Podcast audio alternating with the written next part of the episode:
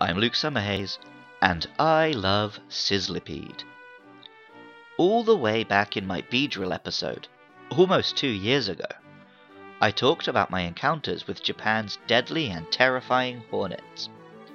While those particular monsters can fly, they aren't Japan's only dangerous bugs, or even its deadliest.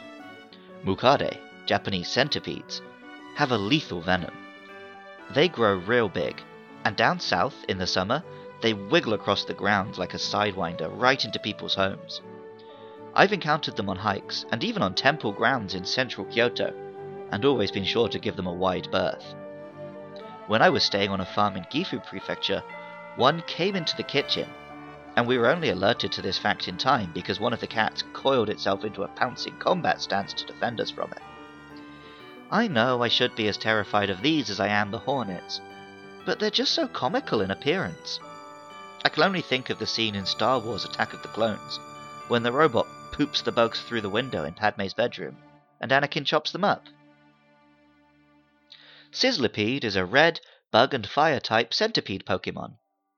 It has an odd square look to it, combining a bug with a household radiator. Luckily, Sizzlipede is based not on the deadly kinds of centipede, but some interesting luminescent ones, which have bright colours and sometimes even glow. The Pokémon may not be especially poisonous, but it is far from harmless. Pokémon Sword tells us, it stores flammable gas in its body and uses it to generate heat. The yellow sections on its belly get particularly hot. While Shield tells us, it wraps prey up with its heated body, cooking them in its coils. Once they're well done, it will voraciously nibble them down to the last morsel. This sounds like something from Junji Ito's Umuzaki or something. Ugh. The Japanese name, Yakude, combines yaku, to burn, with yasude, or millipede. The English name is a pretty obvious mix of sizzle and millipede, but it is fun to say, Sizzlipede. As I chose the fire-type starter in Pokémon Sword, I never had Sizzlipede on my team. The strong memories I have of the Pokémon are from the unusual challenge in the fire-type third gym, which required me to capture this, among other Pokémon, while gym trainers tried to ruin my attempt. At level 28, Sizzlipede evolves into the much more menacing-sounding Centiskorch. Centiskorch is a bigger centipede, holding itself up a bit higher, and with flame billowing out to form a kind of mustache or feeler. This time the Pokedex really leans into the bug's lethality. Pokémon Sword tells us, when it heats up, its body temperature reaches about 1500 degrees Fahrenheit. It lashes its body like a whip, and launches itself at enemies. While Pokémon Shield tells us, while its burning body is already dangerous on its own, this excessively hostile Pokémon also has large and very sharp fangs. The English name is another obvious portmanteau, this time centipede and scorch, while the Japanese name, Maruyakude, upgrades from burned to completely incinerated. Centiskorch seems to be at least partially based on the Omukade, a legendary giant centipede which lived near Kyoto and menaced not just people, but even the mighty dragons. It was eventually killed by a heroic member of the Minamoto clan, the family which would eventually go on to rule Japan as shoguns. No doubt this myth arose as an attempt to legitimize their rule. Apparently the country was gifted to them by the very same dragons. But it does nicely reflect the story of Pokémon Sword.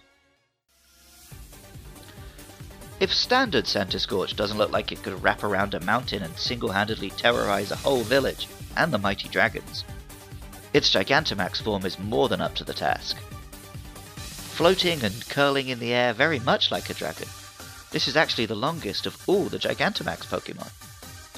It reminds me of the dragon boss Volvagia from Zelda Ocarina of Time.